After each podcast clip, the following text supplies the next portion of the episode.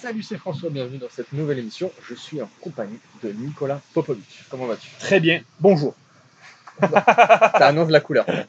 Chaud. Alors aujourd'hui, un podcast un peu spécial, parce que je voulais le faire tout seul. C'est une émission euh, que j'avais euh, notée sur ma to-do list qui s'appelle, tu as dû le voir, euh, Si j'étais président de la République. Et comme Nicolas est très porté euh, sur l'entrepreneuriat politico-fiscaliste, je me suis dit je vais le faire avec lui. Pour que ce soit d'autant plus pertinent qu'il a euh, quand même de- énormément d'années d'expérience et euh, au niveau fiscal, c'est déjà au top. Alors, j'ai une explication, c'est que mon prof de fiscal était le directeur des finances de la région PACA. D'accord. C'est- Ok. C'était mon prof de fiscal, donc ça m'a un peu aidé quand même. Donc, voilà, pour faire simple, euh, moi, ce que je m'étais dit de faire, c'était qu'est-ce qu'il faut faire en France pour bien réussir et pourquoi? Et deuxièmement, qu'est-ce qu'il faudrait changer en France, si je peux me permettre, Ouais, ouais, ouais. à notre humble échelle, Pour que ça marche mieux. pour que ça soit encore mieux? Donc Voilà, je te pose la question, euh, déjà, toi, pourquoi tu restes en France? Pourquoi tu as ton patrimoine en France? Et euh, qu'est-ce qui fait que ça marche bien pour toi en France? Alors attends, je réponds à cette question ou je réponds à la question que tu m'as dit avant Comme tu euh, veux, vas-y, vas-y. Non, parce que déjà, que- parce que déjà, il y a un truc que j'ai envie de dire à ce que tu as dit tout à l'heure. Pour euh, qu'est-ce que comment tu as dit la question? Tu as dit qu'est-ce qu'on devrait faire en France pour que ça marche, c'est ça?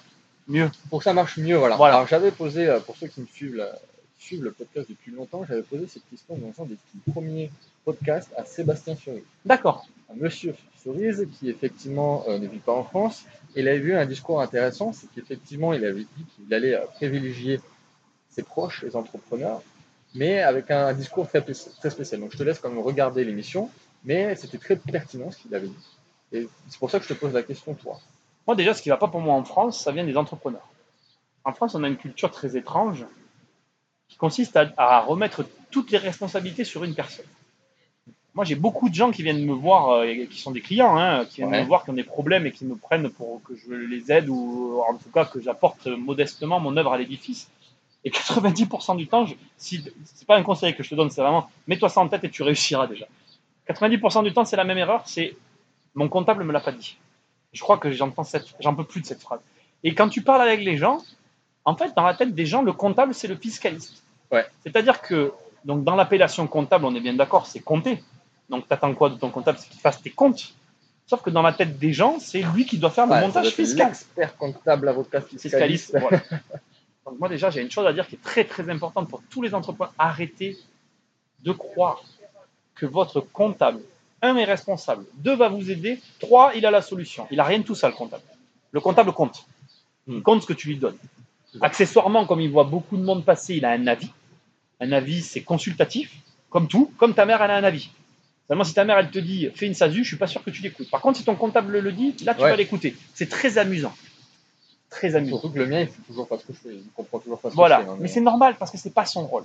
Oui. Donc arrêtez d'aller voir vos comptables en espérant que le comptable vous apporte la réponse qu'un Ouais. avocat doit vous apporter. Déjà. Ensuite, deuxième chose, avocat, comptable et toutes les personnes qui peuvent vous aider, ce ne sont pas vous. Ils vont vous aider au mieux de ce que eux estiment être le mieux, tout en restant dans le cadre de la légalité. Au demeurant, C'est leur premier objectif. mais c'est leur ça- objectif et, ce qui est très bien. Mais, mais toi, tu restes la personne qui prend des décisions. Ouais. Et donc, il ne faut pas hésiter quand tu es convaincu de quelque chose à prendre des décisions. Moi, j'ai pris souvent des décisions contre mon comptable et mon avocat Mhm. et j'avais raison. J'ai pris des décisions contre mon comptable et mon avocat et j'avais tort. La vérité, c'est es-tu prêt à supporter des conséquences? Et à cette Ouais, question, Alors là, Nicolas, comment on se fait dans le cas où effectivement on est devant quelqu'un qui a aucune connaissance, qui vient de se lancer, quelqu'un de, je sais pas, de très jeune, et qui a déjà pas, euh, qui n'a pas déjà cette confiance pour se lancer dans sa propre activité? Je comprends ta question, mais là-dessus, je n'ai pas la pose parce que c'est quand même 84% des je- eh, mais je sais, mais tu peux pas. Il faut pas que il faut que tu es obligé de tu es obligé de forger ton opinion et de prendre ta décision. Il faut. Je pense que le meilleur conseil, c'est que ça ne soit pas. Il faut pas que la décision que tu choisisses soit à 100% celle de ton comptable, par Ouais. exemple. Si ton comptable te dit tu dois faire une SASU et que tu fais une SASU, il faut pas que tu fasses la SASU parce que il faut pas que la raison pour laquelle tu fasses la, la SASU soit à 90% du fait de, que le comptable te l'ait dit. Il faut que la décision euh, soit prise parce que derrière, tu as pris des renseignements et qu'il n'y ait pas plus de 30 ou 40% du conseil du comptable dans la prise de décision. Je pense qu'il faut que les Ouais. décisions que tu prennes doivent découler non pas d'un conseil extérieur, mais d'une recherche et d'une prise de décision intérieure. C'est très important parce que dans le cas où c'est le comptable, on va prendre le cas, c'est- on va prendre le cas où le comptable a raison et tout va bien. Mhm. Tu seras content et j'entendrai jamais parler de toi.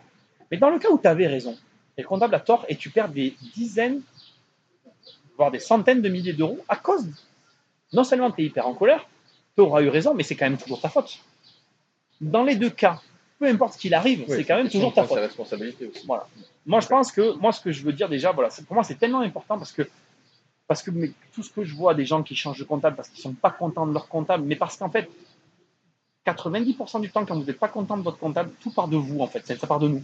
C'est-à-dire qu'au début, on a fait des choix parce qu'il nous les a conseillés. Après, comme on veut quand même en faire qu'à notre tête, on veut quand même repartir sur notre idée de départ. Mais comme on a écouté son conseil, on est bloqué, alors on fait quand même, on se retrouve dans l'illégalité. Finalement, on veut changer de comptable. Mais en changeant de comptable, tu auras le même problème parce que tu as toujours pris de mauvais choix au début. Ouais. Et, et tu t'imagines pas, mais comment cette décision de départ qui vient d'un comptable qui n'est pas là pour ça, elle influe sur tout le reste de la vie de l'entrepreneur. Moi, je, c'est pour ça que je voulais absolument. Tout à l'heure, quand tu as, dit ça, ça m'a fait tilt. Mhm. Voilà, je voulais absolument le dire. Bon, voilà, déjà, je, je- tu as raison, c'est difficile de prendre des décisions, c'est difficile de se renseigner, d'être au contact de gens qui vont te donner des avis, mais il faut que tu t'obliges à le faire. Et, j'ai dit quelque chose tout à l'heure en rigolant, mais je le pense, si ta mère te conseille, elle, de faire une SAS et ton comptable de faire une SASU, regarde ce que chacun des deux te dit de la même manière. Parce que il n'y a aucun avis qui est mauvais. Ce qui est mauvais, c'est de prendre une décision sans réfléchir.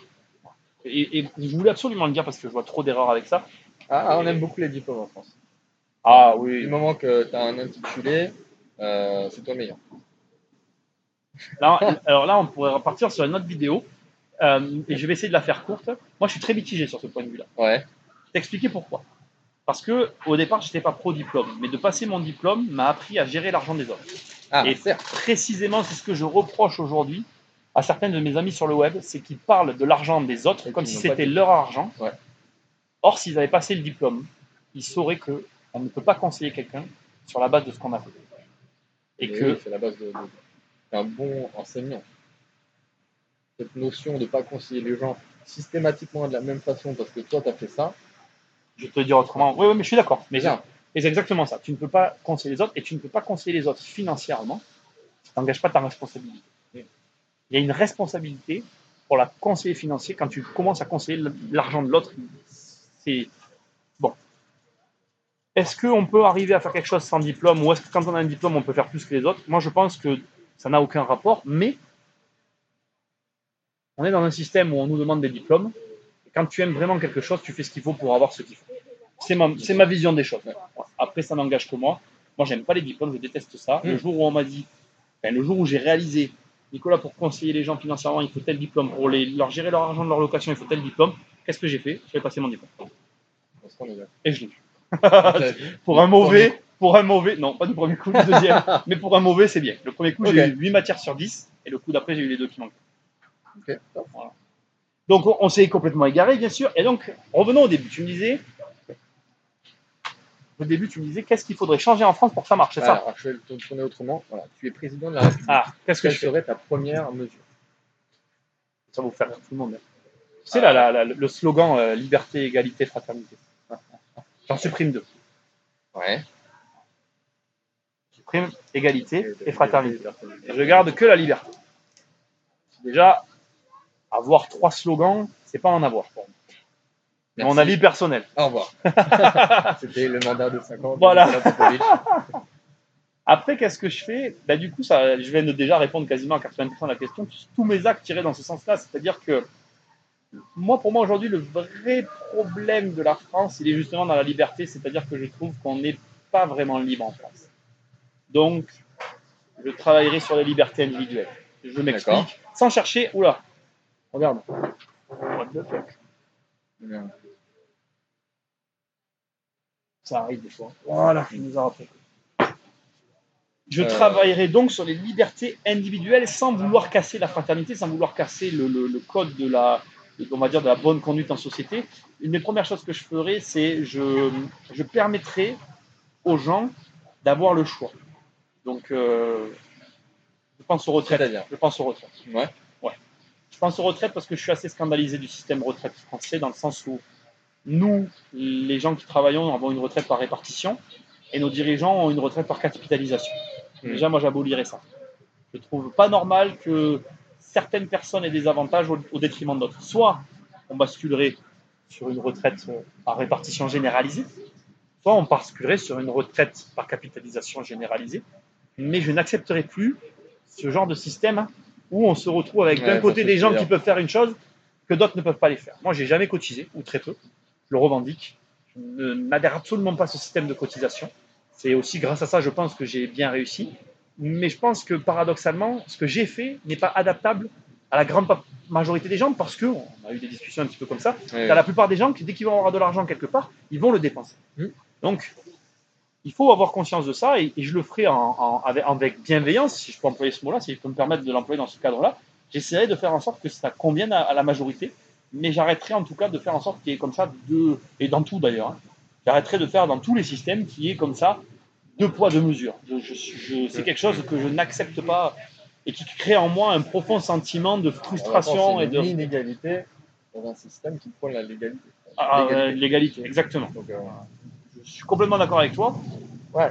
C'est une des mesures que je, c'est une des premières mesures moi que je ferai, c'est euh, c'est ça. Euh, pareil, tu vois la, la politique professionnelle. euh, je, soit je, soit je dirais, ok très bien, vous voulez une politique professionnelle, alors le lobbying devient un métier.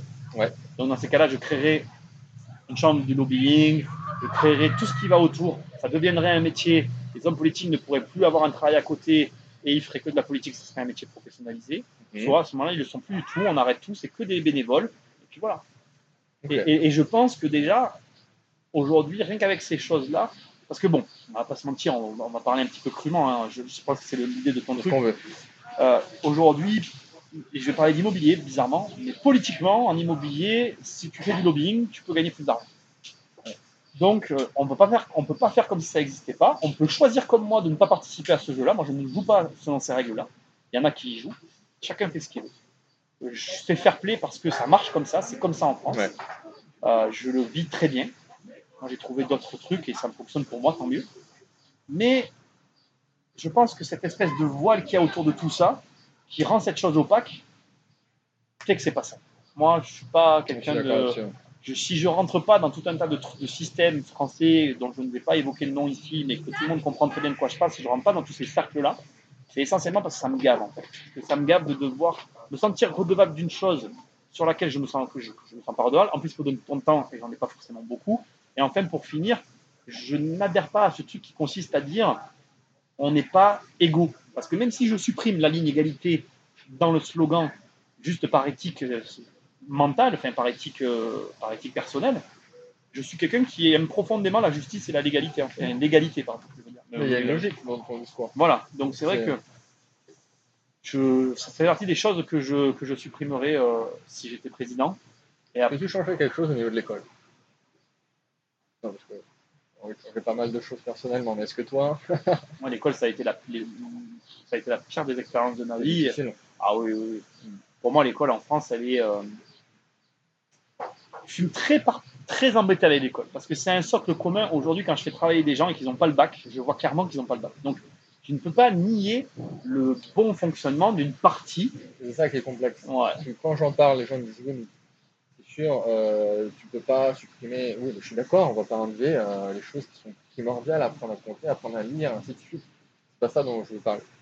Il y a tellement de choses à faire qui pourraient être beaucoup mieux pour atteindre cette liberté et de toute façon un épanouissement global, général. Moi, déjà, dans l'école, ce que je changerais, c'est la place du sport. Je pense que la place du sport dans l'école est très mal. Aujourd'hui, moi, quand je vois tous ces enfants obèses, je suis désolé si je vous choque, mais c'est ce que je pense. Un enfant ne peut pas être obèse. Par, essence même, un enfant ne peut pas être obèse. C'est pas sa nature. Un enfant qui est gros est devenu gros par la responsabilité des gens qu'il y a autour de lui. Donc, pour pas dire le mot de ses parents, et parce que pour moi, ce ne sont pas des parents.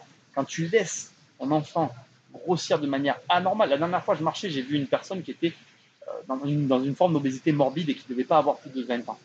Et j'étais pas du tout triste pour elle, mais cette résultante, elle était 100% liée au fait que les parents, l'école, le système ne donne pas au sport la place qu'il devrait avoir dans notre, dans notre société Oui. actuelle. Moi, je suis un sportif, j'aime le sport. Je sais, ce que, je sais qu'il y a des gens qui vont me dire Oui, mais Nicolas, la compétition, c'est pas bien, nanana. Ah, mais il y a Enfin, tout ce qui va avec. aussi. non, Il y mais- aura des cours de nutrition. il aura- Ouais, voilà, mais, mais même sans, moi, pour parler de la compétition, je veux dire, à un moment donné, il faut arrêter avec ces histoires d'éducation, machin. Ton gamin, quand il va être majeur, qu'il va passer un entretien d'embauche, ben, s'il l'a pas, il l'aura perdu. Ouais. Bon, alors à un moment donné, il faut le préparer à ça aussi. Tu vas pas toute ta vie le garder dans un cocon, puis le jour où il va se prendre un mur, il va revenir te voir en pleurant. Aujourd'hui, tu as énormément d'enfants adultes, des, gens- des, des gamins de 20, 30 ans qui ne savent pas se démerder sans, sans leurs parents. Mmh, ouais. Et, et- et parce que je pense que d'un côté, tu as des parents qui attendent trop de l'école et qui ne s'impliquent pas assez. Et de l'autre côté, tu as une école qui est dépassée par une situation qui, qui n'ont jamais géré, qui ne sont pas faits pour gérer. Non, l'école, c'est un vrai sujet qui me tiendrait à cœur, qui m'intéresserait, Mhm. mais que je ne suis pas capable de traiter par contre. Parce que tu vois, je suis. euh, même là, je sens que dans mes propos, il y a des choses qui sont limites, tu vois. Mais il y a des Oui, choses à après, refaire. on peut toujours avoir choses son avis. C'est sûr que là, on n'est pas que entre nous. Ouais, c'est vrai. Mais euh, ce serait passionnant à la fois pour mettre des choses en place, pour changer les choses, Ah oui, oui, oui. mais c'est très complexe.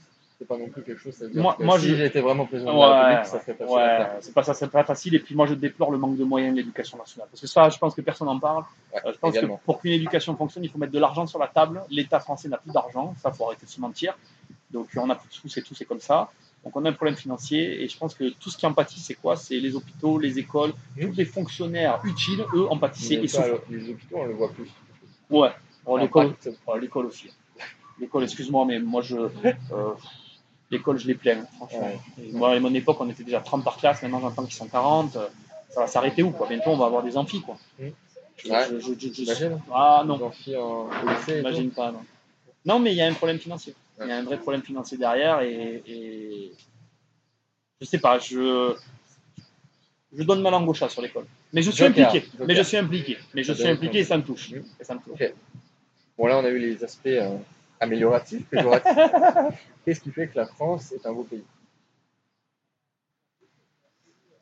Alors, ce qui fait que la France est un beau pays, moi je trouve déjà, c'est tout con ce que je vais dire, mais c'est, euh, tu prends ta bagnole, tu fais 30 km, Ouais. 30, et des fois même moins, tu te retrouves dans des endroits qui n'ont rien à voir les uns avec les autres. Et, cet aspect euh, extérieur conditionne l'intérieur. C'est-à-dire que tu vas arriver dans cet endroit qui est à 30 km de chez toi, qui est très différent de chez toi, puis tu vas rencontrer des gens qui seront aussi très différents des gens que tu as chez toi. Mhm. Et, et tout est en corrélation. Et cette diversité, cette, euh, cette, euh, cette- ouais, ce, ce changement radical qu'il peut y avoir sur ce si petit territoire, parce que quand tu vois la, quand tu vois les chiffres en fait, de la France, 66 millions d'habitants pour la taille de la France par rapport à un pays comme le Canada, Ouais. tu vas retrouver cette même diversité sur des milliers de kilomètres. C'est hallucinant. C'est hallucinant d'avoir dans un si petit territoire autant de diversité. Et ce que je trouve très hallucinant, même si je sais qu'aujourd'hui il y a beaucoup de gens qui décrient en disant oui, ça se passe mal en France, il y a Mm. des problèmes, il y a des machins, des trucs. Moi j'hallucine de voir malgré tout comment ça se passe de manière générale. Ça se passe pas comme tout le monde l'espérerait, je peux l'entendre, mais ça se passe pas comme ça pourrait se passer, je pense aussi. Tu vois ce que je veux dire? Je pense que au vu de la, de la différence qu'il peut y avoir par certaines régions, je donne un exemple à la. Nous, on est dans le sud, tu vas, tu vas à Nîmes, c'est la tauromachie, euh, voilà, on tue les taureaux dans les arènes et tout, on est des barbares. Ce que tu veux, tu vas à Avignon, c'est les pièces de théâtre à la Paris, quoi. Un style parisien. C'est plutôt des bobos, euh, on va dire, euh, bien sapés, avec une communauté euh, forte autour de tout ça. Alors qu'à Nîmes, c'est un petit peu, excuse-moi, mais le, le- on est des paysans un petit peu virulents et bourrus, tu vois. Et il y a euh, 40 bandes qui nous séparent, quoi. Mm. Et moi, j'hallucine de voir comment les gens arrivent à coexister entre eux et à vivre malgré cette diversité. Ça, euh, ça amène une richesse. euh, je sais- moi, je comprends pourquoi les gens aiment venir ici. Quoi. Ils prennent leur bagnole, ils font, ils font aller, ils, ils roulent une heure et ils ont vu euh, trois trucs complètement. Ils se disent, what Ah ouais, Qu'est-ce que j'ai pu voir. Ouais. C'est incroyable, incroyable. Ça, je trouve ça magnifique en France. Ça et et puis les gens, les gens, les gens sont quand même en France. On peut dire ce qu'on veut. Oui, il y a des problèmes comme partout, mais globalement, euh, 9 Français sur 10, euh, tu peux avoir une discussion avec eux. Même si certains sont moins polis que d'autres, ils sont quand même polis à leur juste mesure et en fonction de la journée qu'ils ont passée et du moment auquel tu vas les prendre.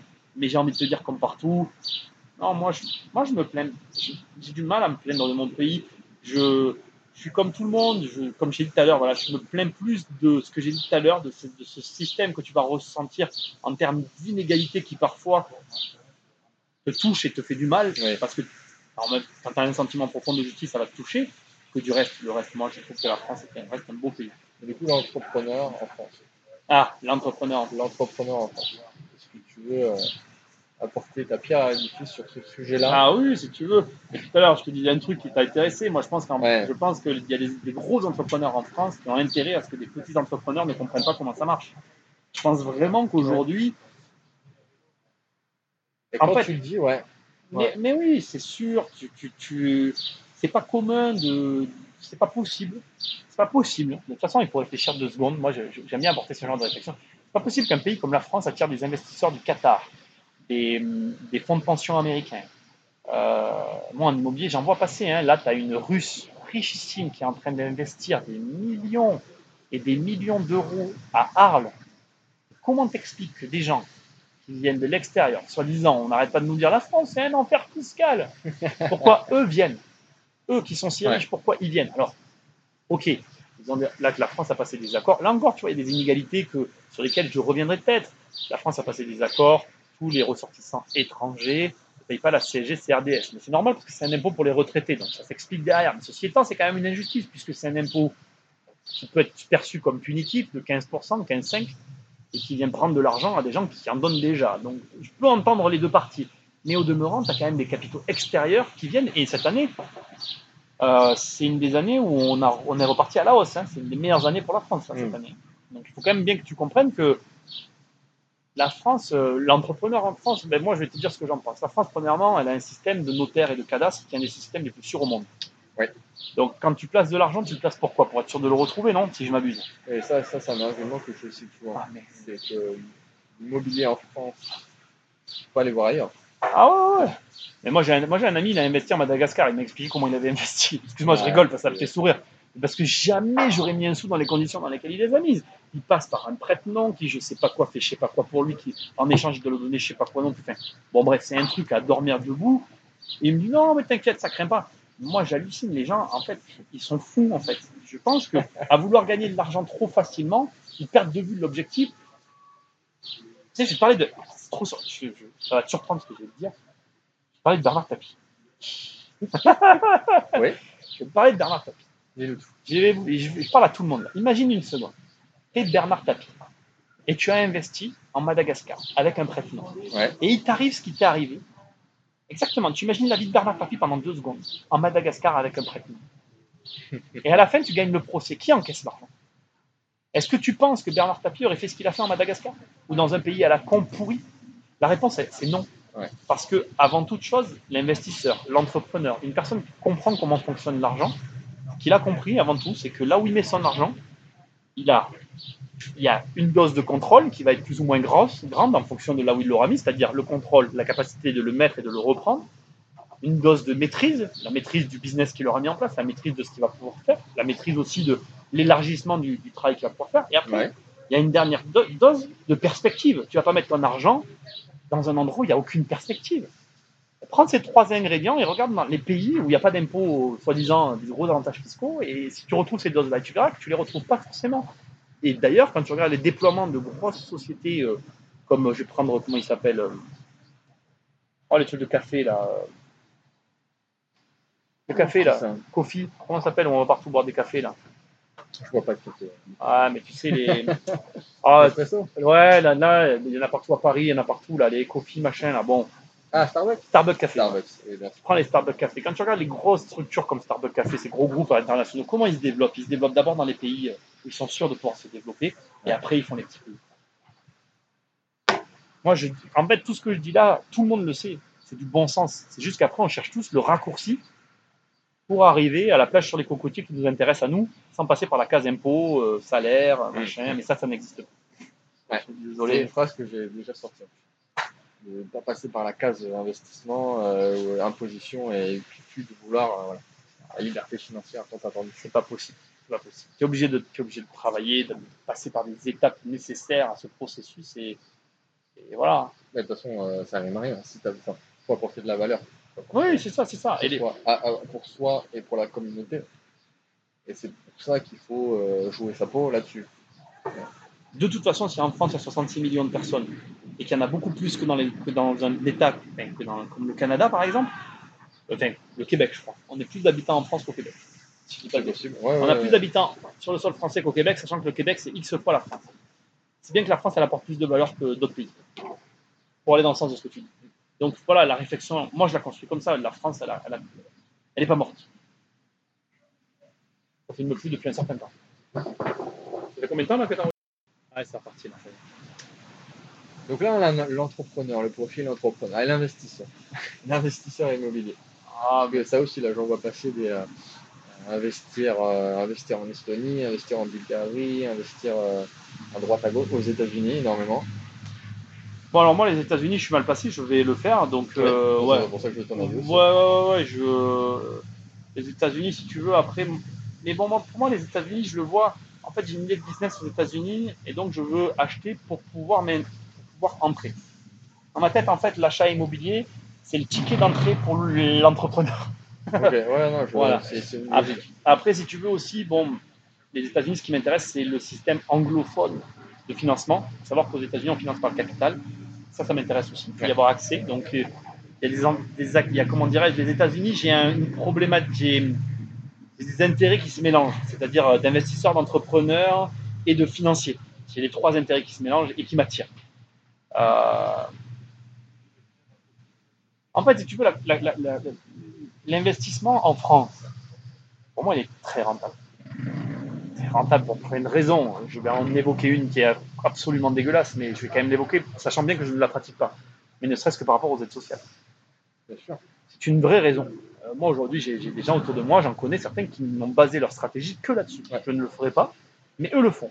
Et ça marche. Et c'est une vraie stratégie. Euh, donc rien que là, tu as, une valeur intrinsèque euh, qui résume, que certains, avec amusement, se disent, en, traduisent par je suis fonctionnaire. C'est- très grossier, je ne suis pas d'accord Ouais. avec tout cet état d'esprit, mais, mais je le dis quand même parce Ouais, que pour des pays comme les États-Unis, c'est une aberration en fait. Ah Prends bah, un Américain, on le met ici à notre table, on lui explique que voilà, je lui dis voilà. écoute, euh, tu prends un appartement en France et l'État va te donner euh, 90% du loyer, euh, le mec comprendra rien en fait. Il te dira euh, quoi? C'est quoi cette merde? Donc si tu veux, c'est il faut bien comprendre que pour certains pays externes, c'est un vrai enjeu. Bon, ok, ça c'est dit, on, on passe à autre chose. Après, bon, je te l'ai dit tout à l'heure, voilà, le, le cadastre, euh, le système juridique qu'il y a autour, les notaires, etc. Il y a aussi un certain enjeu. Oui. Après, au demeurant, au-delà de tout ça, je vais te parler un peu de technique de bâtiment, même si suis pas sûr à quoi tu t'attends, mais la manière dont on construit en France, pour moi, elle a aussi une valeur. Bien qu'aujourd'hui on fasse de la merde, tu as quand même encore l'opportunité de pouvoir acheter des bâtiments uniques. Hmm. Tu as certains bâtiments, euh, moi là, dans ce que j'ai acheté récemment, j'ai acheté un immeuble, c'est un immeuble patrimonial, c'est un immeuble exceptionnel. Voilà, en pierre de taille, euh, il est exceptionnel, euh, de par son emplacement, de par sa qualité de construction, de par plein de choses. Et ça, c'est une vraie valeur Ouais. que tu ne trouves pas pas- dans tous les pays euh, du monde. Ce, ce genre de réflexion, c'est. euh, Donc un investisseur, il ne peut pas ne pas être touché par ça. Regarde, je vais te donner un dernier exemple qui va finir d'enfoncer le clou. Euh, tu connais Versailles. Oui. Qui nous écoute et ne connaît pas Versailles Bon, ben, les Américains, tu as un milliardaire américain qui a reproduit le petit Trianon. Ouais. C'est-à-dire qu'il est venu à Versailles, il a regardé nos bâtiments, il a essayé de reproduire le même. Ça veut bien dire qu'il y a quand même quelque chose chez nous qu'il n'y a pas ailleurs. Et ça, euh, tu peux me sortir tous les impôts que tu veux, tous les arguments que tu veux. De manière intrinsèque, c'est une valeur qui est là. Elle est là, elle est posée, elle est accrochée à ce sol. On doit faire avec. Alors, pour le pire et pour le meilleur, parce que depuis qu'on a tous les rois, t'as qu'à voir, hein, tu, tu vas pas visiter la banlieue de Paris, ça c'est sûr. hein. C'est grâce aux rois qu'on visite Paris, hein, sinon on visiterait rien du tout. Mais un petit message à mes présidents, s'ils écoutent, s'ils pouvaient réapprendre à construire, ça serait bien. Mais ça montre que quand même, il y a quand même une réalité derrière tout ça qui est, euh, Hmm. qui est vraie. Et puis tu as, des vraies personnes, euh, comment dirais-je, de- d'autres pays qui veulent vivre à Paris, ne serait-ce que ça aussi. Ben, le, oui, le monde entier. Ah ouais, ouais mais, des, mais des gens, mais tu t'imagines même pas, des, des, des gens, euh, des, des gens richissimes qui s'achètent des trucs à Paris, euh, qui veulent être en France. Donc, euh, et les Français, eux, ne parlent que de partir. Moi, je, je suis. euh, C'est bien pour ça que je peux intervenir Désespéré. aujourd'hui sur cette émission. Ouais. Tu voudrais conclure sur un peut-être un point fiscal ou un conseil? Non, ça, va- être compliqué parce que le truc, c'est si j'étais président. Si j'étais président. Non, non, non, clairement, c'est sûr. Ça, c'était pour avoir la vision globale. Ah, mais euh, je pense que on, on s- on- moi, je suis pas trop. Moi, j'aime pas la politique. J'aime pas la politique euh, pour plein de raisons que je pourrais pas évoquer sinon la vidéo, la vidéo durerait des heures. Mais, euh, mais il faut voter. Donc je vais finir sur un truc vraiment euh, pas bien parce que c'est pas. Mais il faut voter. Et euh, c'est très important, je pense, de voter parce que, ne serait-ce que ce que j'ai dit tout à l'heure, euh, nos présidents font notre paysage. Même si au quotidien, moi je ne m'en rends pas compte, je ne regarde pas la télé, j'écoute pas ce qu'ils disent, ça ne m'intéresse Ouais, pas. Ils n'impactent pas sur la, la Voilà, au quotidien. sûr. Mais, mais sur leur mandat, après coup, en, gros, il faut compter trois ans. C'est-à-dire que tu fais ton président qui, qui va au pouvoir, il fait quelque chose pendant un an, trois ans après, tu en as l'impact. Mhm. Donc comme ça, tu comptes de 3 ans en 3 ans. C'est pour ça que tous les chiffres INSEE, tout ça, ils sont décalés de 3 ans en arrière. Il y a un décalage, parce qu'en fait, les, les- les autorités fiscales, elles savent qu'il y a ce décalage, pour plein de choses d'ailleurs. Et il faut voter. Voilà. Je pense que c'est très important parce que même si on n'y croit plus, même s'il y a des gens qui s'en ont marre, euh, et il y en a qui y croient et qui se battent pour ça, tant mieux aussi, je pense qu'il faut voter, quand, euh, et même quand on ne sait pas quoi voter, ben, il faut trouver quelque chose, quelqu'un pour qui voter, parce que c'est trop, voilà, c'est trop important de, de rester muselé. Moi, je finirai par ça. C'est étrange, mais je finirai par ça. Non, mais je suis d'accord avec toi. Voilà. C'est encore une fois, c'est euh, ce qu'on vient de dire. Ça, ça nous impacte encore moins qu'on a une vision d'entrepreneur où on se dit que tout nous appartient, que c'est nos décisions qui impactent ce qu'on fait. Mais il faut les voter. Hmm, on n'a pas le choix. C'est trop important. C'est trop important et ça implique trop de choses. Ok, merci beaucoup, Ah, euh, président Nicolas. J'en reste pensif. Non, mais c'était super. Merci beaucoup pour ce partage. Merci à toi, à vous, à tout le monde. Et à très vite dans une prochaine émission. Salut Ciao. Ah, ça me